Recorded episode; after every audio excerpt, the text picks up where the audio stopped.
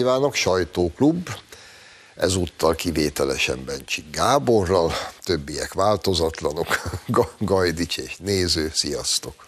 Sziasztok! Gyerekek,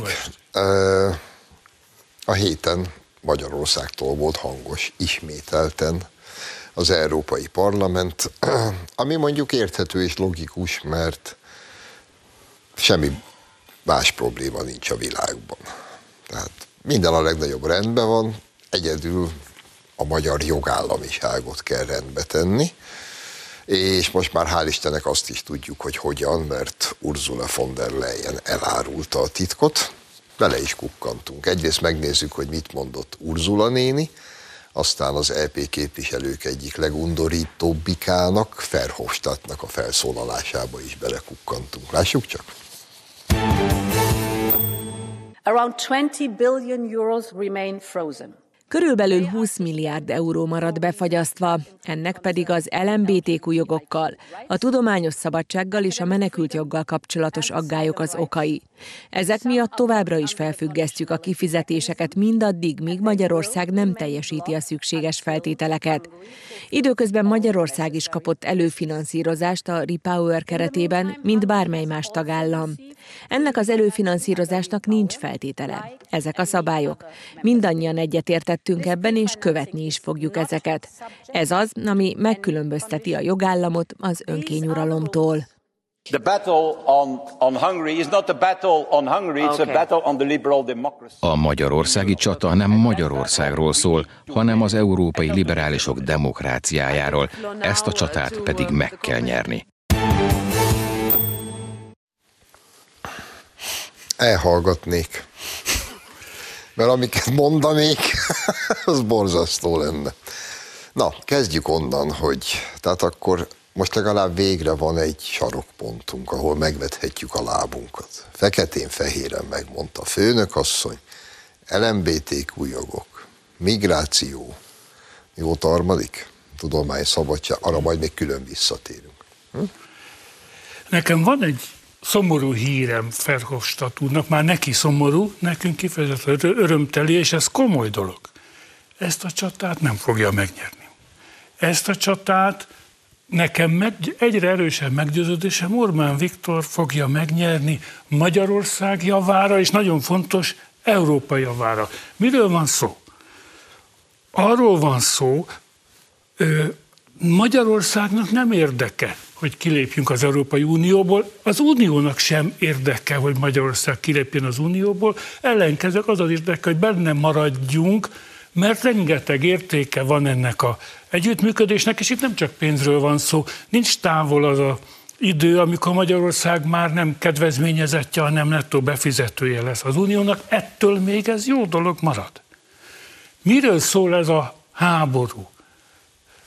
Arról, hogy a keresztény demokrácia, amelyik ezt az egész uniót elindította, és motorja volt az Európai Egyesülésnek, visszaszerezze a hatalmat az unió vezetésében a bolsevikoktól, és a bolsevikoknak behódoló néppártiaktól. Erről szól ez a szerdán, csütörtökön, vagy kedden szerdán zajló vita. Ennek egy csatája volt, egy pontja volt, és teljesen világos, hogy ez, ezért küzdenek, hogy megtartsák, és nem vagyunk mi ebben egyedül. Már most nem vagyunk egyedül Magyarország ebben a csatában, ezt meg lehet nyerni. Vissza lehet szerezni Európát Európa számára. Ennek vagyunk a tanúi, hogy milyen körülmények között majd talán a magyar európai parlament ellenzéki képviselőkről is szót ejtünk, ott időnként égnek áll az ember haja. Csak hogy értsék a nézők, hogyha nálam van mondjuk a te pénzed, Zsolt, és nem adom neked oda. Ahhoz, hogy odaadjam, feltételeket szabok. Ráadásul politikai feltételeket. Akkor fejbe verlek. Az oké, okay, csak ezt definíció szerint úgy hívjuk, hogy politikai zsarolás. Ez így van. Ezt azért illő tisztázni, mert a Verhofstadt féle acsarkodók, most volt belőlük, vagy öt-hat, akiket följegyeztem magamnak, azok Magyarországot vádolják azzal, hogy zsarolja az Európai Uniót azért, hogy megkapja a neki jogosan járó pénzeket. Ha tehát, Zsolt, te nem adod nekem ide a pénzemet, és én ezért fölháborodom és fejbeváglak, akkor te zsarolsz. Ez nem zsarolás. Ezt, ezt illik tisztázni. Ursula zsarol, Magyarország nem zsarol. És hogyha így ebből az olvasatból nézzük azt, ami történt Európában, akkor ez vérlázító, penetráns, elképesztő, hogy ez a huszonegyedik században, az Európai Unióban előfordulhat. És senki, senki nincs, aki fölállna, és azt mondaná, hogy azonnal vonják meg Ursula szavazati jogát. Azonnal zárják őt ki. Azaz van, tudjátok miért akarják Ursulát elmozdítani? Mert egy harmadát mégis elengedte a nekünk járó pénzeknek. Azzal perli néhány agyalágyult, őrült az Európai Bizottságot az Európai Parlamentből, hogy miért adta nekünk oda a pénzt, ami jár. Szóval azt kell, hogy mondjam, ez már nem abszurd, ez már nem, nem ö, hasonlítható semmilyen irodalmi példához, ez egész egyszerűen elfogadhatatlan, és nagyon-nagyon veszélyes is, hiszen az Európai Unió pontosan azért jött létre, hogy ilyen helyzeteket ne tudjanak az erősek, meg a nagypofájúak teremteni a kisebbekkel szemben. Én onnan indulnék ki, amit fél mondatban mondtál, hogy nincs elég baj a világban, hogy ezzel kell foglalkozni, de hát most gondoljunk bele, itt az Európai Unió szomszédságában zajlik a háború, ami nagyon súlyosan érint bennünket, az Európai Unió egészét, gazdaságilag, politikailag. Ott az izraeli-palesztin háború, vagy konfliktus, nem is tudom, hogy hívjam. A Irán lövi a, a pakisztániakat, Pakisztán az irániakat, az irániak a irakiakat, a huszik mindenkit ott a tengeren, közben zajlik a, a Tajvan körül egy e, még nem háborús konfliktus, de egy veszélyes helyzet. Szóval tele van a világ konfliktusokkal, bajokkal, amelyek érintik az Európai Uniót.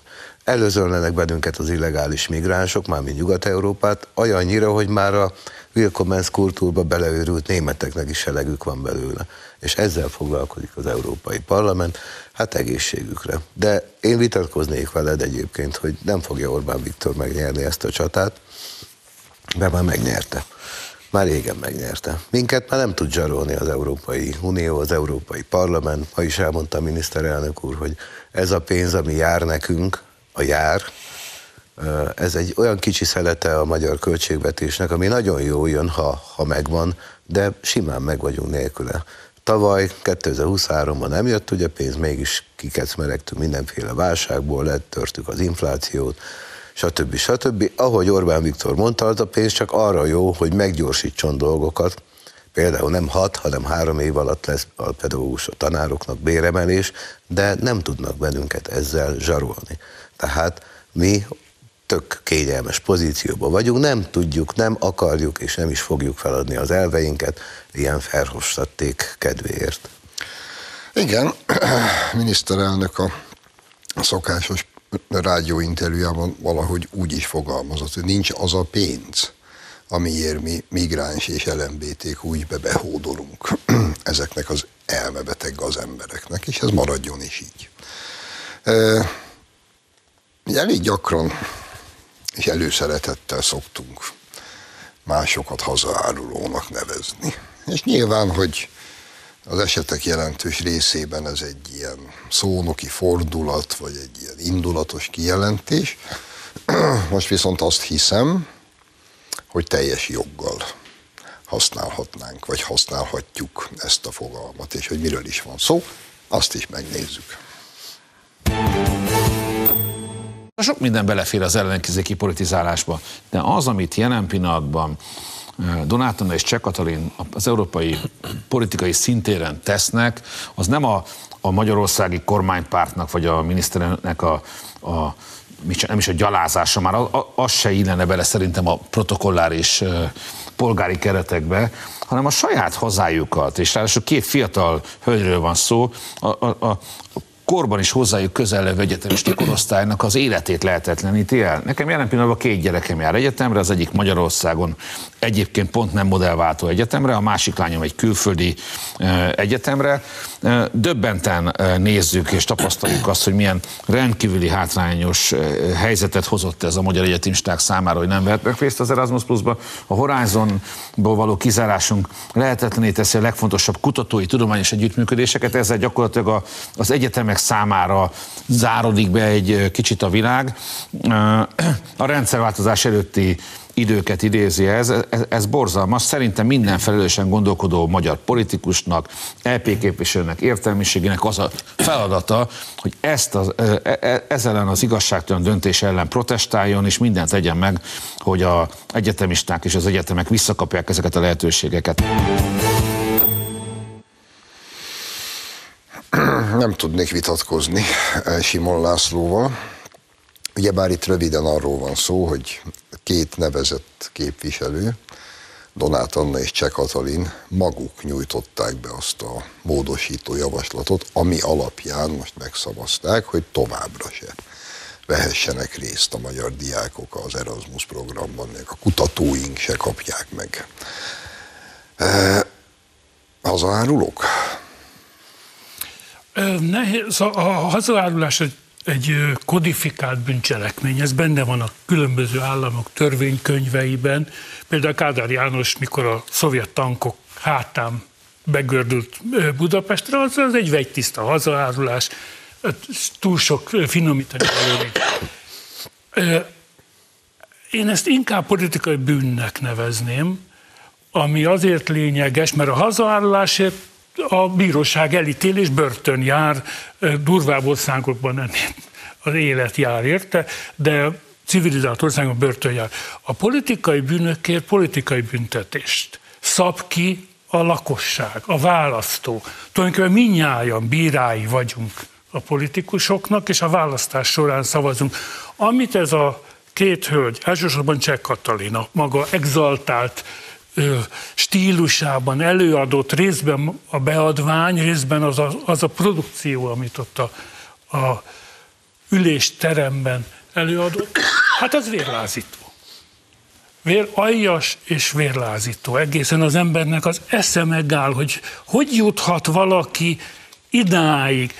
Ért, értjük mindnyájan.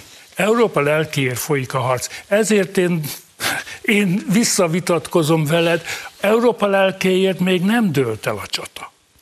Nem dőlt el Németországban, Franciaországban, Olaszországban ez a csata tart, és ne féljünk kimondani, hogy mi Magyarország ennek katalizátora vagyunk, ennek az egész össze-európai folyamatnak.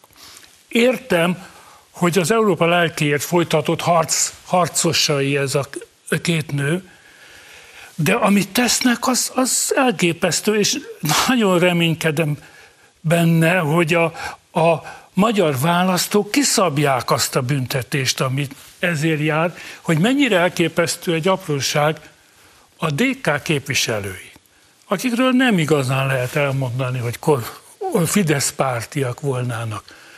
Volt annyi fineszük, volt annyi orruk, hogy kimentek kávézni.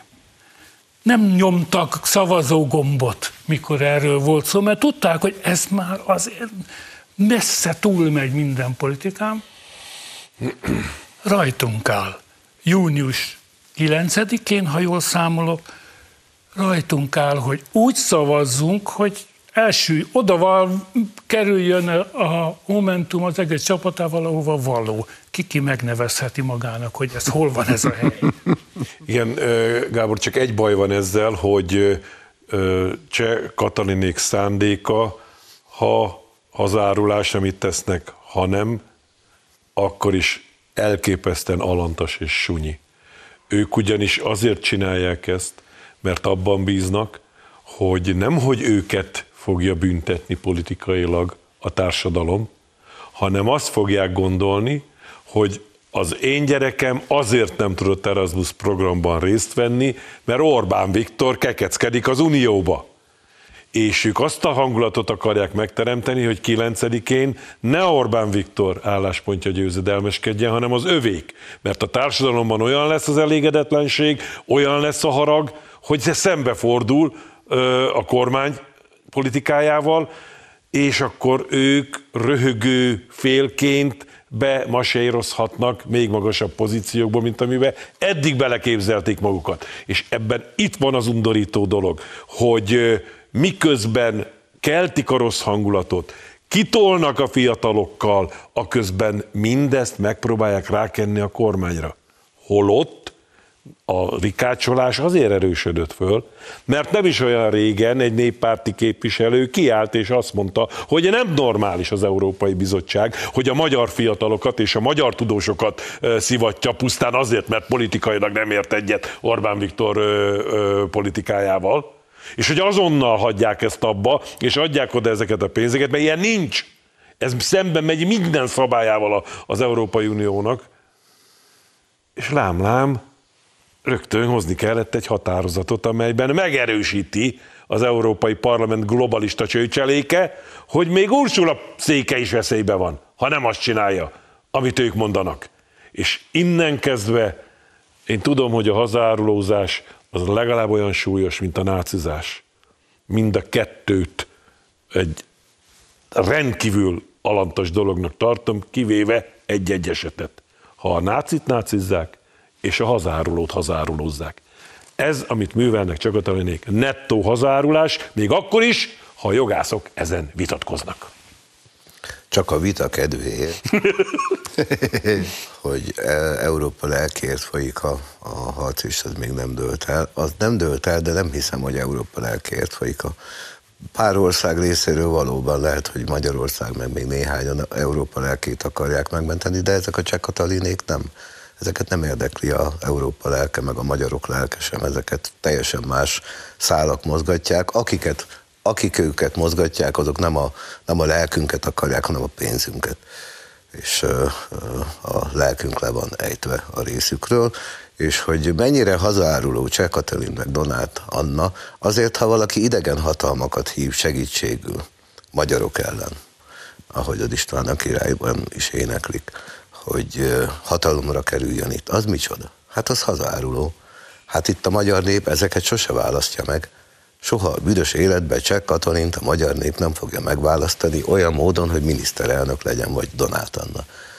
Ők Brüsszel, New York, Washington, mit tudom én, Párizs segítségével akarnak hatalomra kerülni Magyarországon. Hát az egész arról szól, hogy olyan nyomást gyakoroljanak a kormányra, ahogy te is mondod, hogy a magyar nép azt mondja, hogy hát ezek nem kellenek, mert ezt meg azt meg azt, amazt nem tudják megcsinálni. De ez még hagyján, de amik a felszólalásaikban egyszerűen hazudnak. Tehát meg kell nézni Cseh Katalin Donáth Anna felszólalását a mostani európai parlamenti vitán, konkrét szín, tiszta hazugság, amit mondanak. Nem igaz. Konkrétan nem igaz, amit mondanak. Úgyhogy én azt mondom, hogy euh, hazárulók, és euh, azt azért megkérdezném Donáth Annától, hogy például meg Cseh Katalintól, ugye az Európai Parlament is előtt is van egy olyan törvény vagy jogszabályjavaslat, hogy a, átvilágítanák a civil meg egyéb szervezeteket, a külföldi befolyás vajon hogyan érinti őket, de a külföldi befolyás alatt ők az orosz, stb. Kínai befolyást értik, és a felszólalásaikban korábban elmondták, hogy ők a teljes tiszta átláthatóságot szeretnék, hogy minden civil szervezet, bla bla bla, lássák, hogy, hogy hát a magyar szuverenitás védelmi törvény pont erről szól, csak ők ezt meg támadják. Hát akkor döntsék már el, hogy szeretnék a tiszta, átlátható, egyértelmű helyzetet, hogy ki, kinek a befolyása alatt áll, vagy nem. És közben ne hazudozzanak olyanokat, hogy magyar egyszerű állampolgár már nem vehet részt olyan programban, amit külföldről finanszíroznak, mert akkor be, be, be, bebörtönzik. Hát elmennek a Ez a végszó az első részhez, ugyanis nem tudok semmit hozzátenni. Rövid szünet, és innen folytatjuk.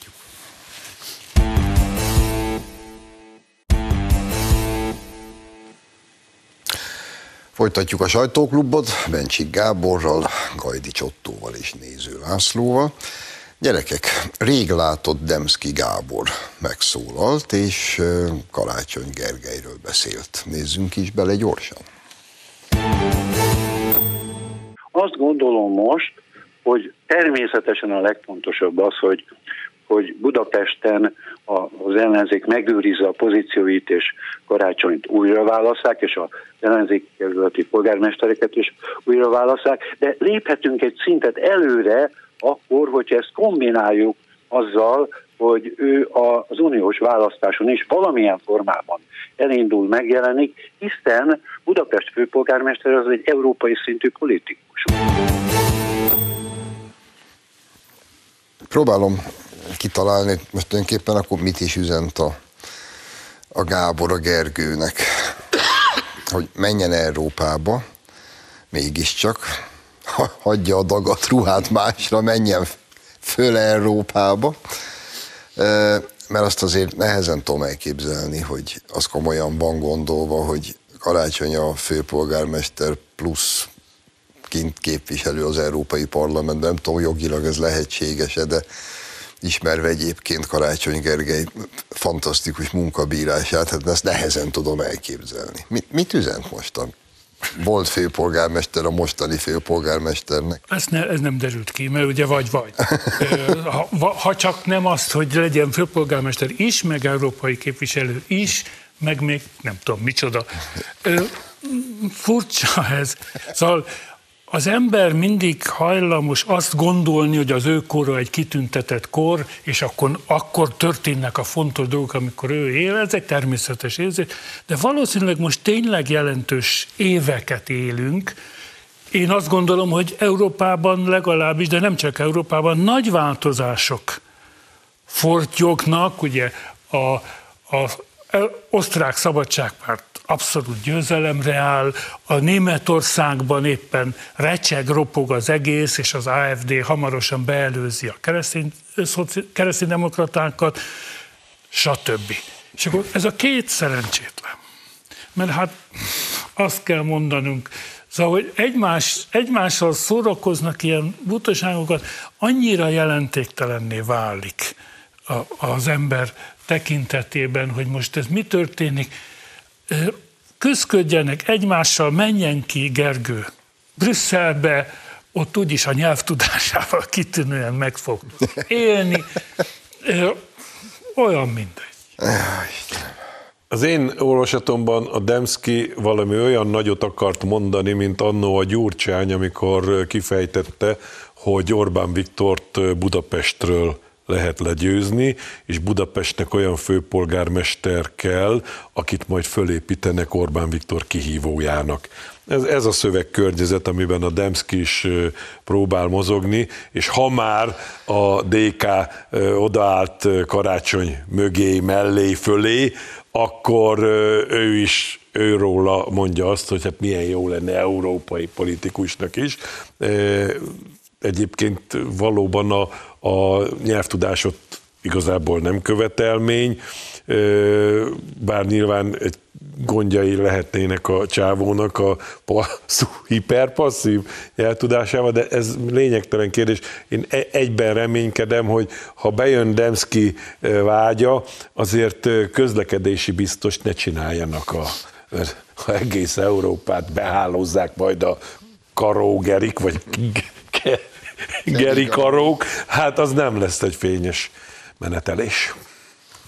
Igen, két dolog jutott eszembe erről, az egyik, csak hogy egy kis folyamatosságot biztosítsunk az előző rész utolsó mondatához.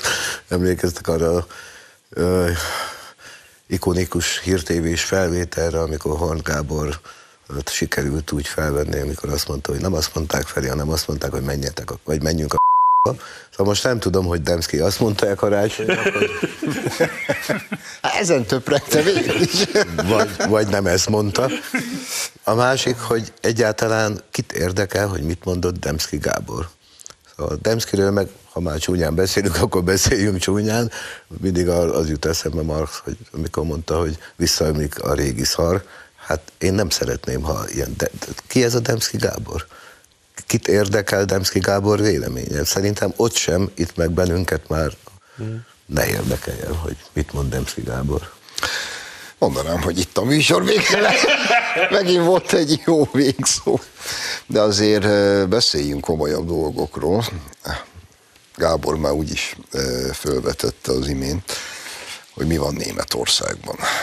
És ami Németországban van, az szerintem minden módon szemben Demszky Gáborra figyelemre méltó a mi számunkra is.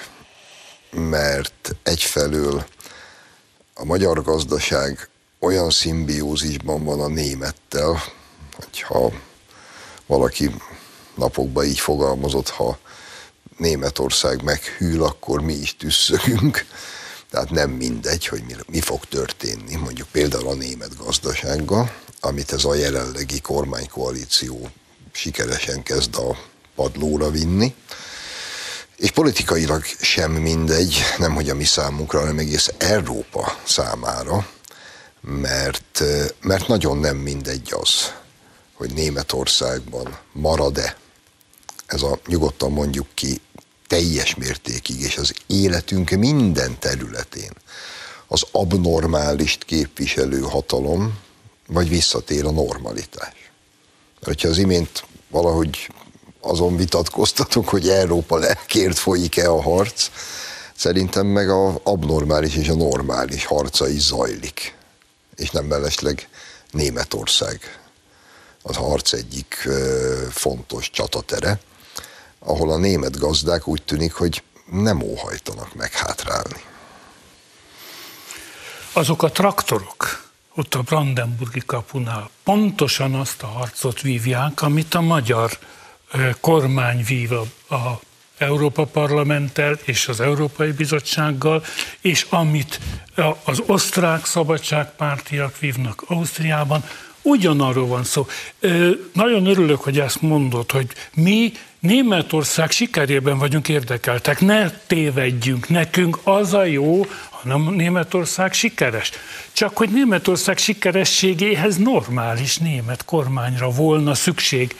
Örök elmebaj példám, hogy bezárták a működő atomerőműveket Németországba a legnagyobb energiaválság közepén. Majd nyitottak barna kőszénbányákat. Majd nyit, nyitottak kőszénbányákat a, a klíma, a harc kellős közepén. A, a bolsevik doktrinerség az egy pusztító dolog.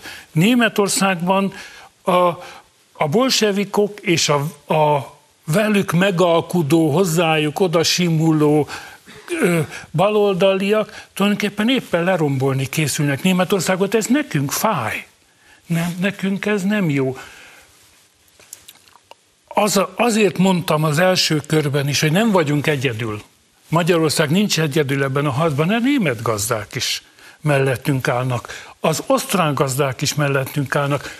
Az olasz gazdák és iparosok is mellettünk állnak, ugye Olaszországnak olyan rettenetes államadóssága van, hogy nem engedhetik meg maguknak. Meloni nem engedheti meg magának, hogy keményen szembeforduljon, de ha ez a nyomás csökken ő rajta, a, a brüsszeli bolsevikok felől, akkor ő is változtatni fog a politikáján. Nagyon fontos események zajlanak Németországban, és ezeknek a nagyon fontos eseményeknek a kimenetele június kilencedikén meg fog mutatkozni. Segítsünk a jogászoknak, folytassuk a definíciós kísérleteket. Ugye az imént már morfondéroztunk azon, hogy mi a hazárulás. Gábor említette, hogy ez a jelzőlámpa koalíció éppen most veri szanaszéjjel Németországot. Az vajon hazárulás-e? Szétverni a saját országunkat. Kitolni a saját országunk széles társadalmi csoportjaival. A gazdákkal, a fuvarozókkal, az egyszerű munkás emberekkel, mindenkivel. Csak azért, mert C I A ügynökökből és cégéres, korrupt gazemberekből áll a kormány, akiket kilóra megvettek. Akiknek egyetlen önálló gondolata nincsen, ne felejtsük el, hogy a, az amerikainak hívott, ám de inkább nemzetközi, az globalista, hogy egészen pontosan fogalmazunk, magánpénzbirodalom elemi érdeke, hogy Európa mezőgazdaságát tönkretegye oly módon, hogy semmire ne legyen képes. Hiszen akkor lehet az Ukrajnában sokkal olcsóbban, sokkal költséghatékonyabban, mert hogy semmilyen szabályt be nem tartva, előállított dömping áron forgalmazott termékekkel elárasztani Európát. Minden egyes lépés erre utal. Romániában is kinn vannak a gazdák. Ugyanazért. Magyarország, Lengyelország, románok, bulgárok voltak Európában már Brüsszelben tüntetni azért, ami folyik, amiért a német gazdák is a brandenburgi kapuhoz mentek. Mert egészen egyszerűen tűrhetetlen, vérlázító, hogy minden, minden ízében tönkre akarják tenni Európát, és ezt a gazdatársadalommal kezdték el, azáltal, hogy most már Zelenszky azt is lehetővé tette, hogy nem kell zsebszerződés, több százezer hektár ukrán föld ö, megműveléséhez. Most már meg is lehet venni. És természetesen a Monsanto, meg az összes többi, amelyik már eddig is ott volt, meg is vette, és ebből fakadóan Magyarország és Európa mezőgazdaságának ő szerintük vége. Hát nagyon drukkolok a gazdáknak, hogy ők meg mutassák meg minél többször, minél markánsabban, hogy nem, nem, nem, nincs vége. Pont az adás előtt jött egy e-mailem, sajnos nem tudtam elolvasni csak a, a, a címét a elemzésnek, ami arról szól, hogy német, a német kormány a Gyurcsányi úton jár, meg nem mondom, hogy a századvég vagy a huszonegyedik század intézet küldte, nem mondom, egy, csak rápillantottam az e-mailre, de ha végig gondoljuk ezt a mondatot, akkor valószínűleg igaza van ennek az elemzésnek. Hát nézzétek meg, a német kormány is össze-vissza hazudozik. Semmibe veszi a, a német társadalmat. Azt mondja a miniszter, hogy őt nem érdeklik a német választók, ugyanúgy, ahogy mondjuk Gyurcsányékat sem érdekelt. Tönkretették a gazdaságot, ahogy Gyurcsányék tönkretették, lezüllesztették, lerohasztották a, a honvéde, a, a hadsereget, ahogy Gyurcsányék. Erőszakot alkalmaznak a tüntetőkkel szemben, ráadásul olyan mély lenézés van a vidék társadalmával szemben ezekben a baloldali, liberális városi értelmiségben, akik a, a kormánynak a, az eszét alkotják, pontosan ugyanolyan, ahogy a, nálunk volt és van is még most is a bal, bal liberális értelmiségben, és én nagyon remélem, hogy pontosan ugyanolyan sorsra jut ez a német kormány, amilyenre a Gyurcsány kormány jutott, és végre lesz Németországban. Remélem minél hamarabb, hamarabb még az sem lehetetlen, hogy nem várják ki a, a rendes választási ciklust, tehát minél hamarabb egy olyan kormány, ami, ami Európa lelkét akarja, de egyúttal a német nemzet, a német nép lelkét is meg akarja menteni. Egyébként itt idézzük már föl azt a képet, amit már te is többször emlegettél, hogy ki a hülye?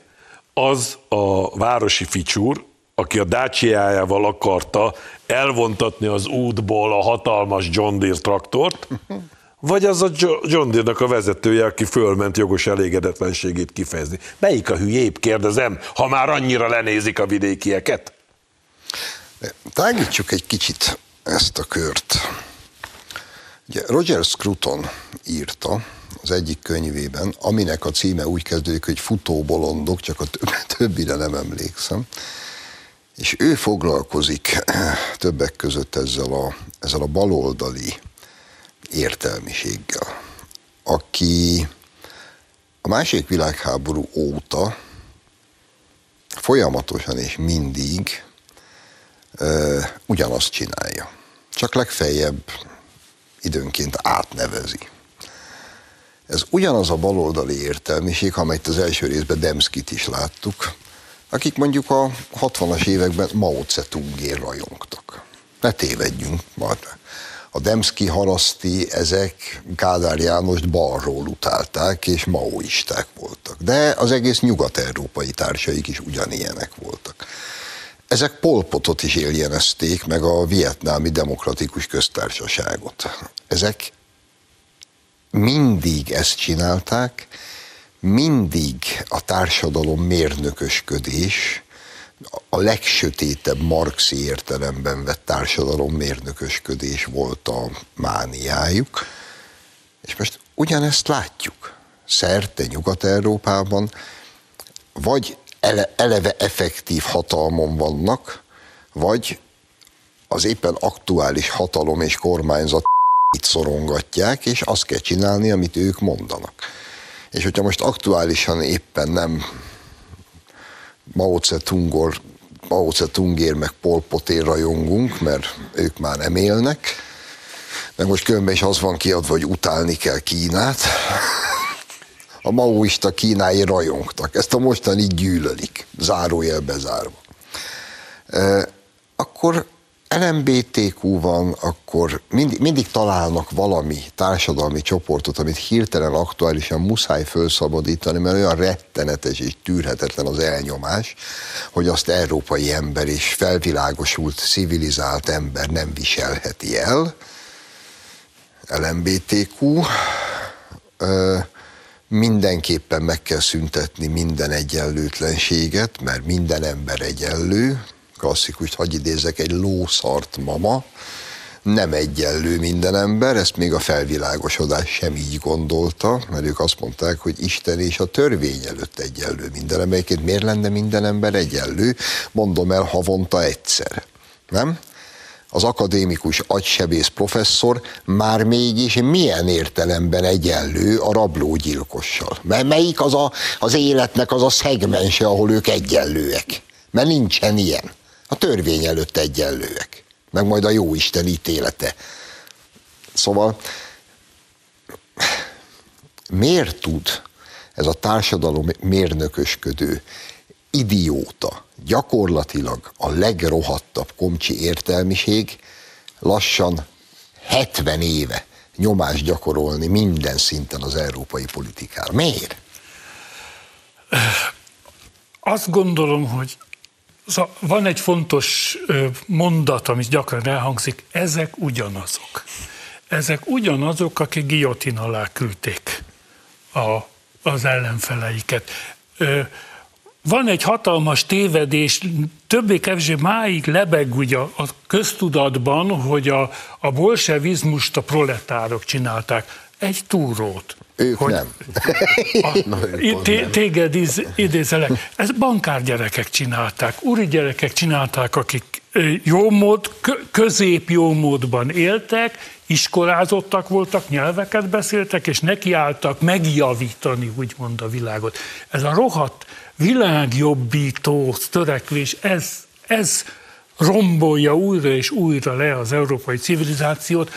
Voltak ebben értékek, tehát Európa valóban egy kezdeményező kultúrát fejlesztett ki, és, és szemben az ázsiai kultúrákkal mindig törekedtek valami újat kitalálni és változtatni, ez rendben is van, de az erőszakos és doktriner változtatás, ez tulajdonképpen egy Egy kétszázötven éve velünk élő attitűd, és ez vesz föl újabb és újabb maszkokat, újabb és újabb állarcokat, jakobinus állarcot vesz föl, bolsevik állarcot vesz föl, zöld állarcot, zöld állarcot, el em bé té állarcot vesz föl, de mind mögött ez a nyughatatlan, dúlt indulat feszül, hogy meg kell változtatni a világot, mert majd mi megcsináljuk, hogy jobb legyen a világ.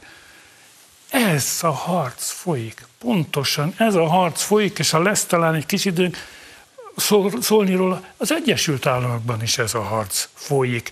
És nem esélytelen. Szeretném hangsúlyozni, a mi részünkről nem esélytelen. Teljesen egyetértve mindezzel egy dolgot emelnék ki, ez a szellemi restség. A te példádnál maradva, agysebészé válni, az kőkemény, több éves munka. Rablógyilkossá válni baromi könnyű. Fogok egy kést, azt megyek. És innen kezdve, ha belegondolsz abba, hogy mindaz a pozitívum, az a többlet, amire ezek irigyek, amit mások elértek, az egyenlősítő szándék mérhetetlen, sárga irigységen alapszik. Ő is szeretne olyan életminőséget, mint egy agysebész. De azt a több éves, kitartó, elképesztő munkát nem hajlandó elvégezni. Hát hogy lehet másképp egyenlősíteni, ha nem megyek utána? Hát lerántom őt is. Meg elveszem. Az én szintemre, meg elveszem tőle. És az egész bolsevizmusnak minden egyes lépése ebből gyönyörűen visszafejthető, levezethető. Nagyon kevés időnk van, úgyhogy én csak annyit mondanék, hogy Vajon valóban a világ jobbító szándéka vezeti-e ezeket az embereket? Én elismerem, hogy vannak köztük, akik igen, meg vannak köztük, akik inkább a vigyorgóba valók, meg vannak köztük, akik mondjuk pénzért csinálják, de mi vajon ennek a mögött, akik, akik az egészet mozgatják? Mi mozgatja őket? Mi a szándékuk? Mit akarnak velünk, az emberiséggel? Tényleg jobbítani akarják az életünket, vagy esetleg teljesen más szándékaik vannak? És azért nem esélytelen mégsem az egész, mert mindennek megvan a világon a maga természete. Az alkimisták megpróbáltak mindenből aranyat csinálni, nem tudtak, mert megvan a megvannak a fizikai törvények, az embereknek, emberiségnek, meg az egyes embernek is megvan a maga természete.